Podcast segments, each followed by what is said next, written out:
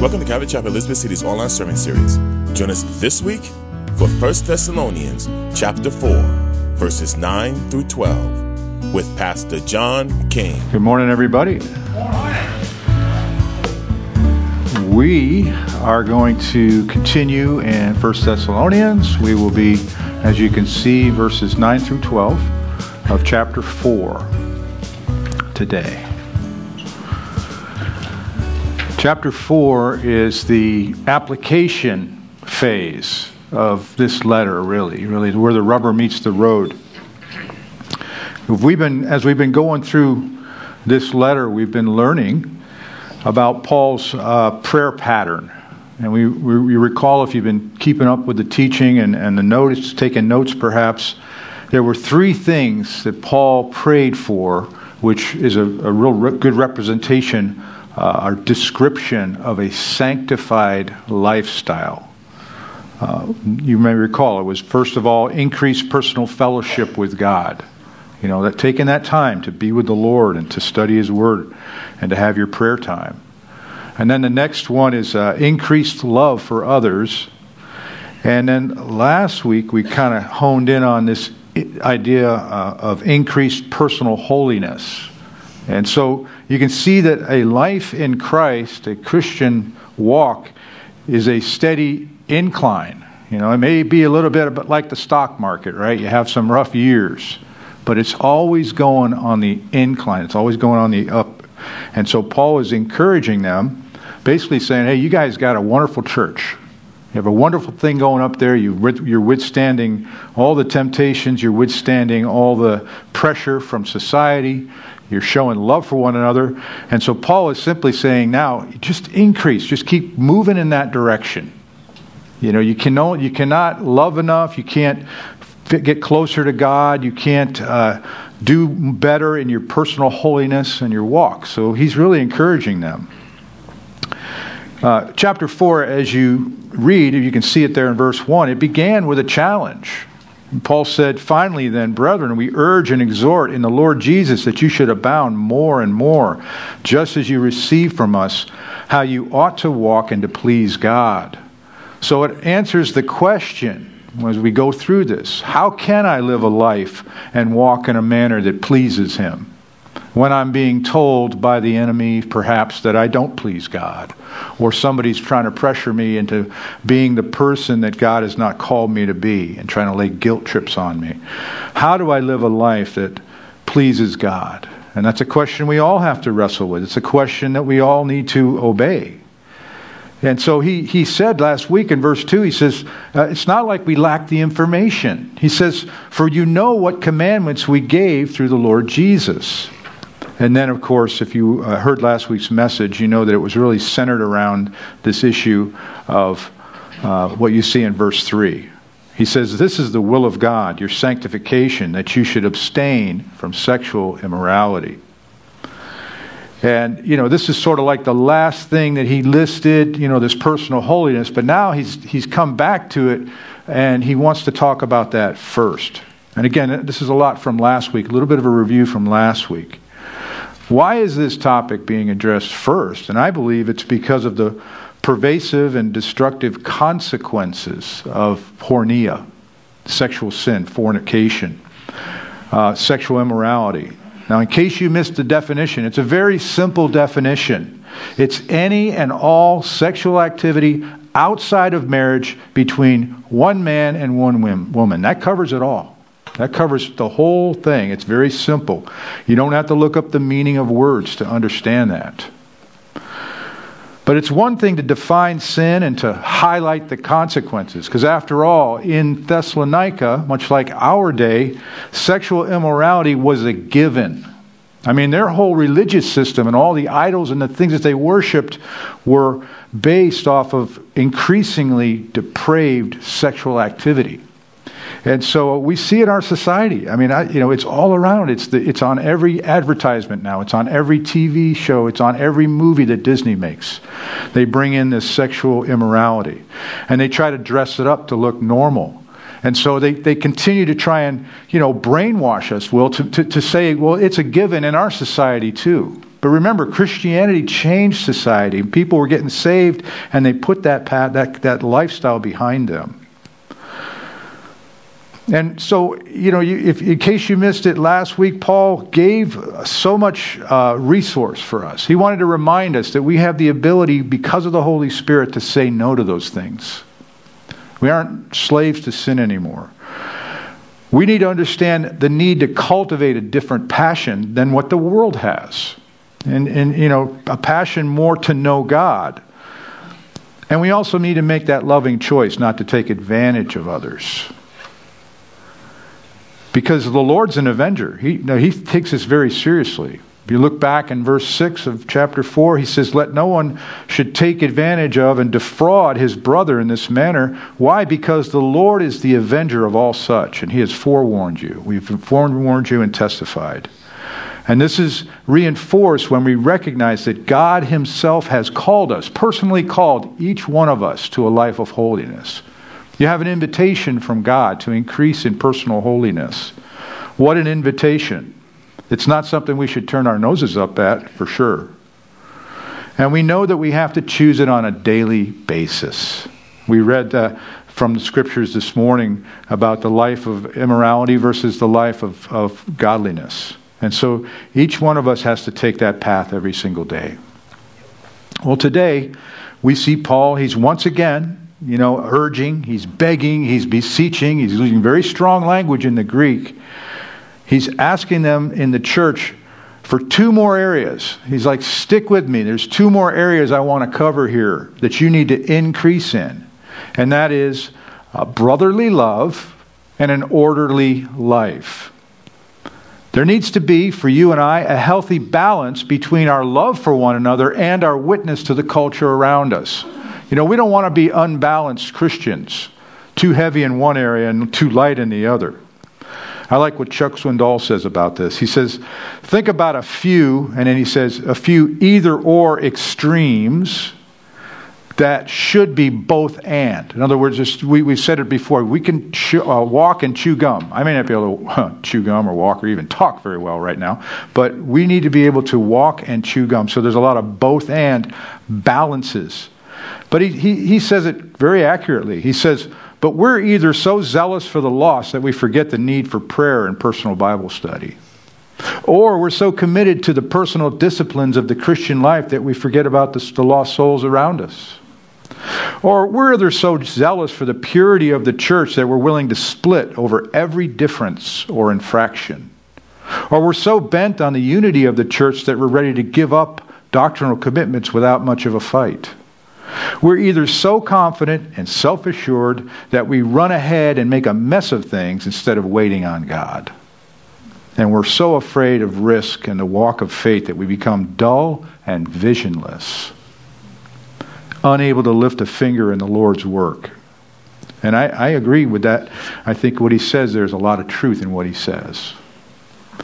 You know, we often use the phrase that as Christians, we are to live in the world but not be of the world. Now, that's not a direct Bible quote. That comes from a lot of passages. John 17, 14, and 15. Jesus said, I have given, this is Jesus' prayer to the Father for the church and for the disciples. He says, I have given them your word, and the world has hated them because they are not of the world, just as I am not of the world. But I do not pray that you should take them out of the world, but that you, you should keep them from the evil one. So we are, you know, the, the, the Lord is saying, look, you're going to live in this world, but you don't need to be of this world. And He's asking God the Father to protect us from the evil one. And that's, our, that's a, a pressing need for all of us that we would seek God's help and call on His protection from spiritual darkness and spiritual warfare. So we're talking about a lot of the, you know, the idea that we need to increase, but how do we do this? And that's what today's message is going to cover. How do we behave properly toward outsiders while maintaining this sanctified, set apart, holy lifestyle prescribed in those verses that we just read last week, verses 1 through 8? And that's a fair question. So today's passage is going to help us to live out this calling. And if you're taking note, we're going to notice that we need to walk to please God. It's going to involve four practical duties. A very short section of Scripture today. First of all, growing in love. That keeps coming up, doesn't it? Growing in love. And then the next, number two, is to aspire or to aim or to study to live a quiet life. Study to live a quiet life. And then third is check this out mind your own business. You see it, you're reading it. And then fourth is, uh oh, work with your own hands. Those kind of things we can take, those are practical applications to a life in Christ. So let's read it. He says in verse 9, But concerning brotherly love, you have no need that I should write you, for you yourselves are taught by God to love one another. And indeed, you do so toward all the brethren who are in all Macedonia. But we urge you, brethren, that you increase more and more, that you also aspire to lead a quiet life, to mind your own business, and to work with your own hands as we commanded you, that you may walk properly toward those who are outside, and that you may lack nothing. Let's bow our heads for a quick prayer. Father, we thank you for your word once again. Uh, Lord, it, it can do many things to us. It can get us all uh, convicted, Lord, and, and maybe that's what you want to do today. You want to convict our hearts. Your word can cleanse us, your word can encourage us, your word can point us in the proper path and the proper way to walk through this life. And so, Lord, as people of faith, we believe that. And so that's why we're here to study your word today. For that very purpose, is that we all desire in our hearts, Lord, to please you, to live a life that pleases you. And it's our response to how you loved us and how you've been so patient with us and how you gave your son Jesus to die on our behalf, that you have set a place apart for us in heaven. You've gone to heaven. Jesus has said him, He's gone to prepare a place for us. And so, Lord, it's our responsibility as well to live a life that pleases you. So, Father, we just come before you with that, that desire in our hearts. We pray this in Jesus' name. And everyone said, Amen. Amen. So, again, walking to please God continuing to grow in love. You guys have probably heard this story. I was just reminded of it.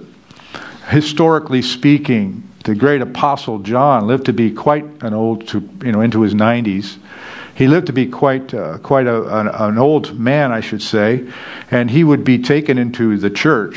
And there were people, you know, they would come to the church there in the Middle East where he was, and they would want to hear this great message from the apostle John. I mean, after all, you know, this is this is amazing. You know, think of he's the author of Revelation. I mean, all the stuff that he's seen, and he, so he would come and, and famously, as history records it, they would bring him up, and and maybe the people were expecting some just really awesome sermon from the apostle John. But what he would do typically, uh, according to history and tradition, is he would be brought up and he would speak publicly, and he would say something very simple. He would say, Little children, love one another. That's all he would say. Why is that so important? And why do we continue to have to talk about it? Well, it must be because we struggle so much with that. We struggle to love and to care for others. And we will struggle throughout all of our lives. But we need to look at this loving others as a sovereign gift from God. You know, He doesn't just say, go love everybody and, you know, let me know how you did. I'll grade you later. No. He gives us the, the tools. He puts God's, He pours His love in us. And we're going to talk about how we're instructed by God. But he says here, beginning, Paul says in, he says, concerning brotherly love. Now, that's, you guys know that's an interesting word. We have a major city in America called Philadelphia. And so the Greek word Philadelphia means the love of the brothers and sisters. And so if you're watching Sunday football sometime and those, those Eagles, I mean, they're doing really good this year, uh, and they'll talk about the city of brotherly love.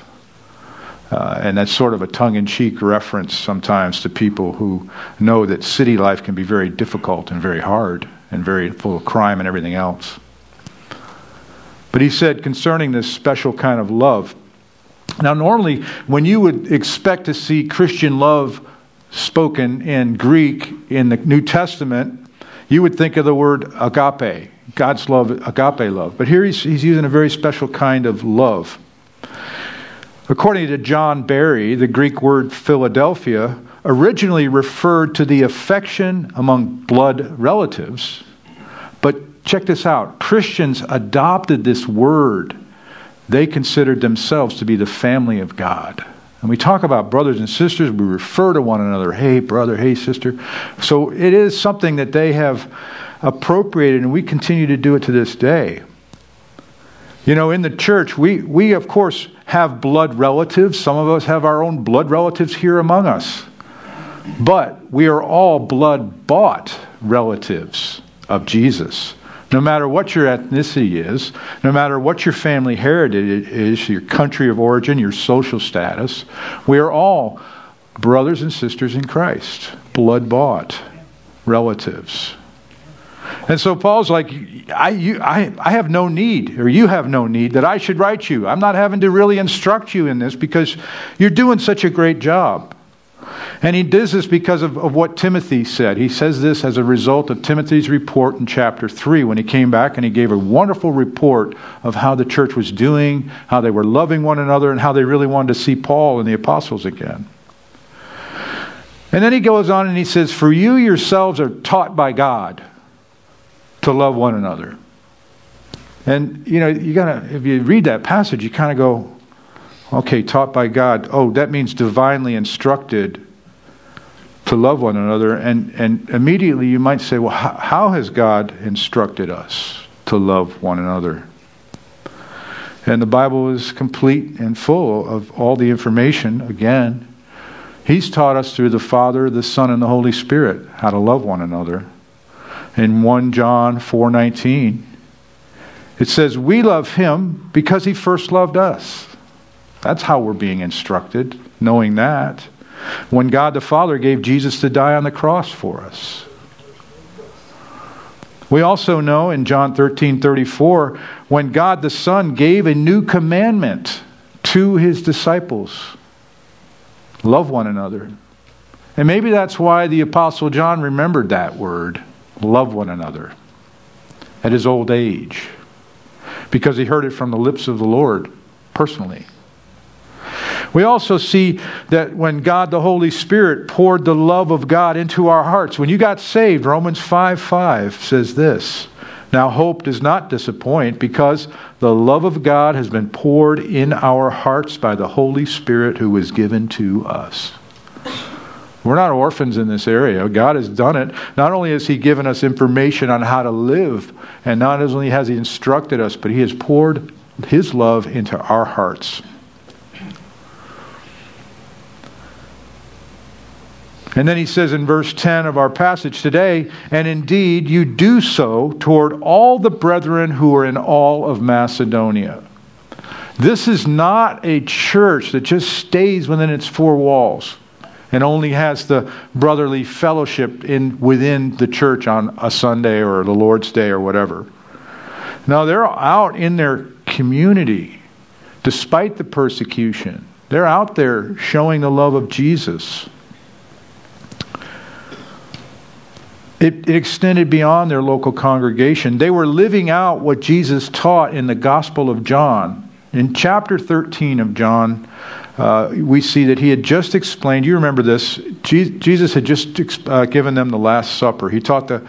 He explained once again that he would be leaving them at the Last Supper, and that he would be crucified and buried before he rose again. And they were getting pretty upset about this. You know, they either it's like when somebody tells you something you don't want to hear it, so you ignore it, or you you're kind of left with this kind of fear because you don't quite understand it. And he told them, he says, Where I'm going, you could not come. And he knew that this would trouble them. And so he gave them a new commandment. So John 13 34, he says, A new commandment I give to you that you love one another, as I have loved you, and you also love one another. They would need to stick together in the coming days, the weeks and the years. Many of them, most of them, would be martyred for the, for the faith. And then he instructed them concerning their witness to others outside of the faith. In verse 35, John 13, he says, By this love All will know that you are my disciples if you have love for one another. One writer put it this way he said, he, he said the things that Jesus did not say. He did not say that the world will know we are his disciples by our correct doctrine. He did not say that the world would know we are his disciples by the power of our words. He said that the world will know we are his disciples because of our love for one another. And this passage made me think of our annual marriage retreat. You know, this happens all throughout the body of Christ in all different congregations. And oftentimes we, we, uh, we gather, we you know we have our annual marriage retreat. And uh, we recently we've had some wonderful gatherings with the ladies and the men from Clayton. And they're all out, many of them come here and they're outside of our little congregation. But think of the friendship, think of the, the testimonies, think of the conversation that you have the food, of course, and the fellowship that you share. You see, the world sees this. They see how we live our lives. We're not just in our own little bubble, or we should not be. And so, love for others is a sovereign gift that God has given us. He's instructed us. Also, love for other believers is our responsibility and it must increase. You say, I don't want it to increase. I'm already loving that person I don't like very well too much. no, sorry, you don't get to do that. I don't get to do that. You don't get to do that. The Bible says we don't get to do that. And so he says, But we urge you, brethren, that you increase more and more.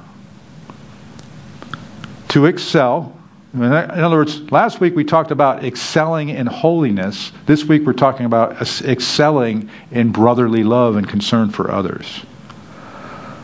More and more. So again, we see Paul, he's sort of cheering them on as a coach. He says, You need to keep this going. He says, What you have going is wonderful. You need to keep it going, and you need to increase. But how do we increase? How do you increase your love for others? Well, the answer is how do you gain anything that's of value? You exercise. You get to exercise your love for others. Warren Wiersbe said it this way asking the question, how does God cause our love to increase more and more? And remember, God is the one who causes it if we'll walk in obedience. He puts us into circumstances that force us to practice Christian love. Love is the circulatory system of the body of Christ. But if our spiritual muscles are not exercised, the circulation is impaired. The difficulties that we believe, believers have with one another are opportunities for us to grow in our love. This explains why Christians who have had the most problems with each other often end up loving one another deeply much to the amazement of the world.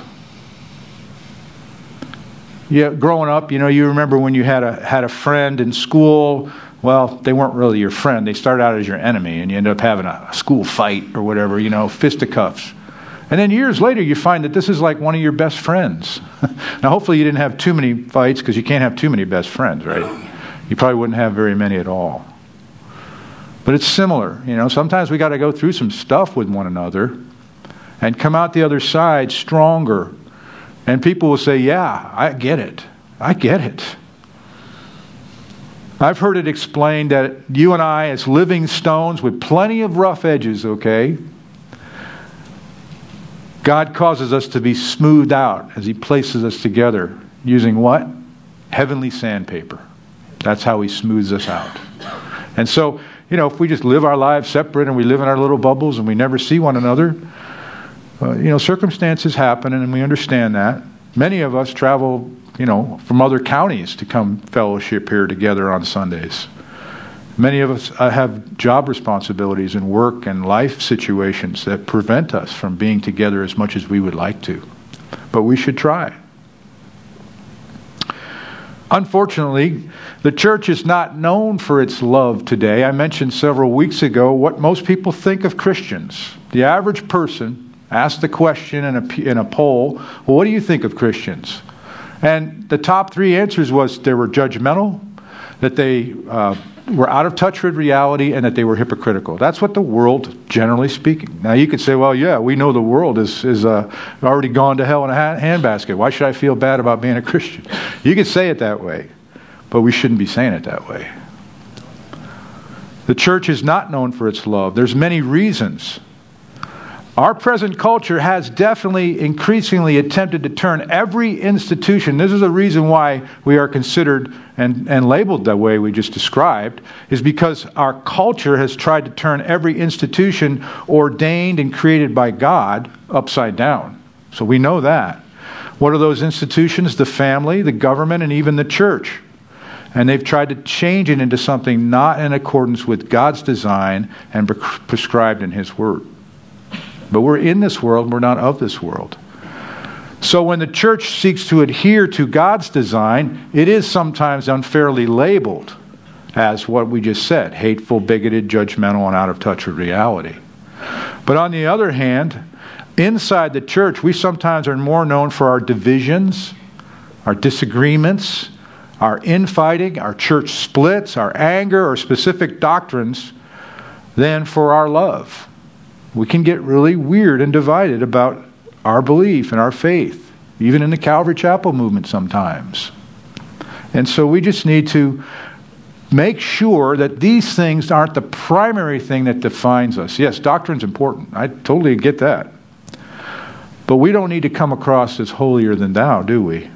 both in attitude and words, because that's when we bring on the label hypocrite. And so, leaving that, we move forward here in verses 11 and 12. Walking to please God requires that we live an orderly life. You know, so far in this letter, Paul has acknowledged that love among the church uh, he's acknowledged that several times, but now he shifts gears to encourage them in another area. And this is where another area of witness. You, you, you ask yourself, how have I witnessed Jesus to others? Have I witnessed, have I been a good witness to the world? And here's what you're going to see. This is how you witness to the world. Verse 11, that you also aspire to lead a quiet life. That word aspire in the King James Version means to study. So, what are you studying? What are you, are you taking classes? Are you taking classes online? Are you attend, attending school somewhere? Maybe you're in a school system right now. You, you can describe the subjects that you study. But for all of us, we should all be wanting to study. And what's that? To live a quiet life. And that goes against a lot of things, doesn't it? Our life, we live noisy lives. We have a noisy world around us. In fact, uh, not only to aspire or study, it means that you actually strive hard to live a quiet life. It's, it's really, you know, uh, you can play with the words, you can try to understand the meaning, you can understand it doesn't mean that you never speak, obviously. But it's to be still and to be quiet and to be at rest. It's something we should aspire, that we should study to do. Many of us have difficulty being quiet. You've heard the story Winston Churchill's told one time of a man who was always chattering. Sir Winston, he chirped, I haven't told you about my grandchildren yet. And for that, Churchill answered, I am deeply grateful sometimes we just you know we let it go we, we, we bring it on we just so but there's many many good reasons to be quiet um, in the situation with the thessalonians and this is a good lesson for us about wisdom and discernment they had already um, because they became christians in this pagan culture they had already like you know the book of acts says the apostles turned the world upside down and what happened, what they mean is that the social and the religious and even civic obligations were no longer being done by the Christians. They, they kind of pulled away from that because it was such a pagan culture. And so this was causing a lot of disruption in the city. And when you read the book of Acts, you see there's riots everywhere they go because this is such a radical change. And Paul urges them not to make the matters worse. And you say, wait a minute, I thought Paul was the most bold apostle of them all. He was never afraid to speak out for Christ. You know what? Sometimes he used discretion. And he encouraged them don't make matters worse. In fact, he had to be taken out of the city of Thessalonica by night, by in the darkness, to avoid, you know, more, more strife and, and riots in that city. So there are reasons, many good reasons, to live a quiet life. And just, you know, put it, put it into your heart and your desire to be still before the Lord and let Him explain that to you. Another way to lead a quiet life, however, Paul goes on, and as an extension to that thought, he says that you and I are to mind your own business. You get to say that in the Bible. You know how that can be a very rude thing to say to somebody, but you and I, hopefully, you're standing in front of a mirror when you say it. You and I need to, to mind our own business. In other words, worry about your own things, mind your own beeswax. Now, this, again, especially does not carry the idea of not speaking or being restful, but of not, listen, not intruding into the lives of other people, especially brothers and sisters in the faith, and so becoming a burden to them. And I have done that recently. I won't mention names, but I have, in my own way, intruded a little bit too far into the life of people that I love dearly. And I have, in some ways, become a burden to them. And so we need to watch that. You and I need to watch that.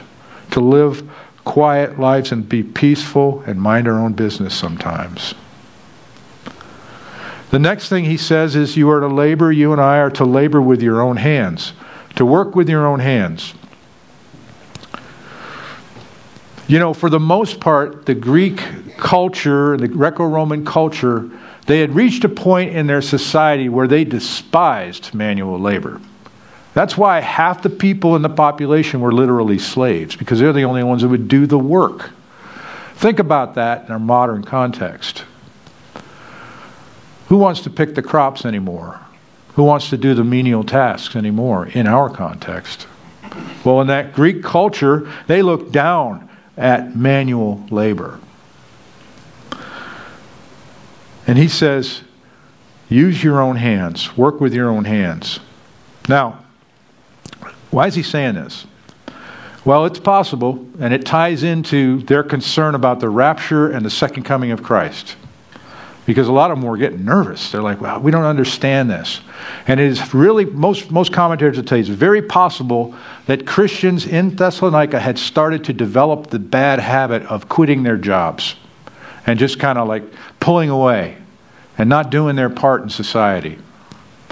And that's not a healthy thing. And what ends up happening is now that they're a family, and it's just a serious thing to become a Christian in that day, you've become a part of something. All your relatives and your, everything else you may have lost because of your faith, now you're putting a burden on one another within the church because you refuse to work. You refuse to support yourself when you're able to do so. And so Paul urges them to work with their own hands as we commanded you. You know, our response to this command of brotherly love, and that's what we're being told to do, can be very hazardous when we talk about extremes. We either fail to love others enough or we love in an unhealthy way. Lacking love towards one another is simply not taking the time to look for ways to show love. We do. I know you still love us. It's all good. Uh, but that's okay. Just set it. You don't have to put it back up. That's okay. Yeah. Uh, it's Christmas stuff. But lo- la- looking for ways to take the time to show that we love and care for one another. A lot of times we lack in that area. In our day, it's a phone call or a text. Sometimes that's just more than enough. Even more sacrificially, you may help someone in their home with their needs in their home. You may provide meals or simply spend time with them in fellowship. We, we kind of know that, um, but you know, there's always more room for that. But what about the unhealthy, um, excessive love towards others? What are we talking about there? You know, in the name of love, we can sometimes allow people to be irresponsible and we can encourage poor behavior. And this is why Paul is so adamant about laboring with their own hands. Uh, John Stott explained it this way He said, True, it is an expression of love to support others who are in need, but is also an expression of love to support ourselves so that as not to need to be supported by others. We often do not consider that our own work is an expression of love to others because we do not need to be supported by them. Those of you here in the, uh, I will say, older generation, you know what I'm talking about, perhaps. We meet uh, in our day we've got you know it seems like in our day we have no problem receiving whatever we can get from the government. But people in the older generation uh, they would say no i'll take care of myself and the reason they would refuse that you would give them something is because they felt very strongly about this and so uh, we need to consider our own expression of love towards others in the fact that we are able to take care of ourselves that's what he's saying the problem of idleness and irresponsible behavior will be brought up again when we, we get into chapter 5 and in the second letter to the Thessalonians. So this issue is going to come back. Now, not only are some in the church unable to work, but some are busybodies, and by doing so, they make it hard for others who are working to do their jobs. And we know this in our society that it's causing a problem you have an increasing number of people who will not work and simply choose to live off of the taxpayer. It doesn't go down. It is not decreasing in our country. It is going up every year. And it's going to eventually cause our country to collapse, just like it did historically with the Roman Empire. You know, when it's ha- when it's going to happen, I don't know, but it's going to. If we keep going in the direction we're going with our fiscal policies as a country, it's going to end up collapsing at some point. And so, there's a biblical reason why we should be responsible. And then in verse 12, we need to see that we need to be concerned about our testimony, even in financial matters. That we need to be concerned about that. He says that you may walk properly toward those who are outside and that you may lack nothing. So, first of all, working, your job, the job that you do, is a witness for the gospel of Jesus Christ. You might have heard the, the line, it goes like this My wife is going to have plastic surgery, a man said to his friend. So I'm taking away all of her credit cards. That, that didn't go very well. Okay. Uh, I, I'm not going to repeat it. But how easy is it to purchase things we do not need with money we do not have and then lose our own credit? And this is the Christmas season, and I know the pressure.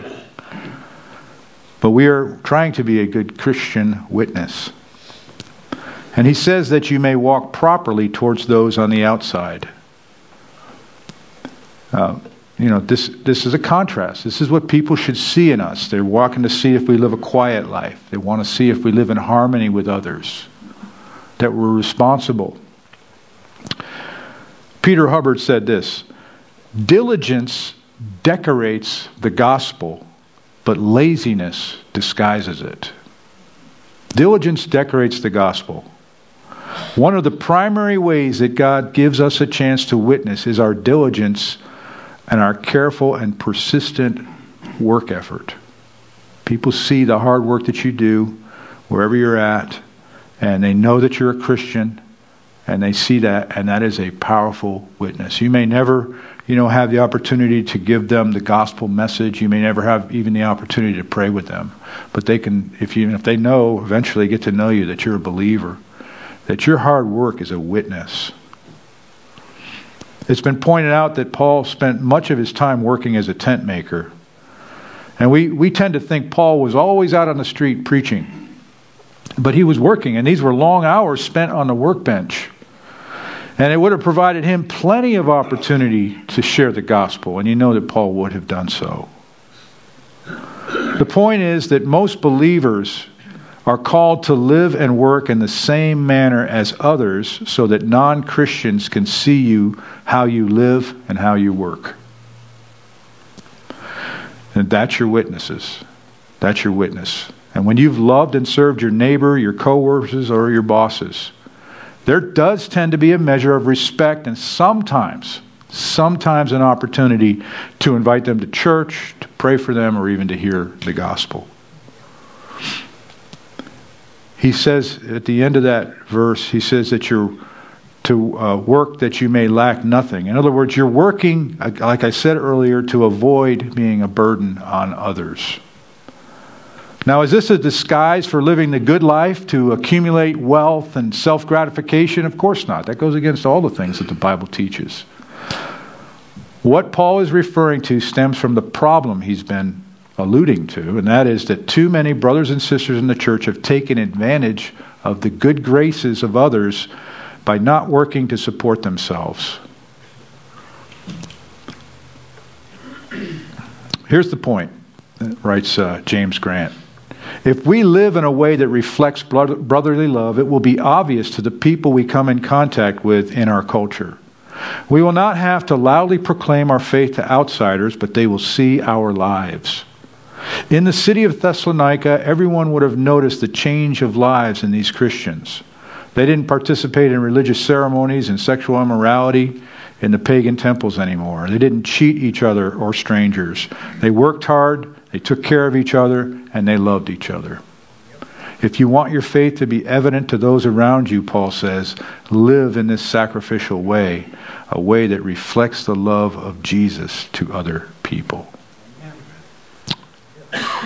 So, as we close today, as we review this section, we see how practical the Christian walk really is. As obedient brothers and sisters in the Lord, we will have a holy life. We will abstain from sexual sin. We will live a harmonious life by loving our brothers and sisters. We will live an honest life by working with our hands and not meddling into the affairs of others. And when unsaved people see Christ magnified in this kind of life, says one writer, they will either oppose it with envy or desire to have it for themselves. But either way, God is glorified.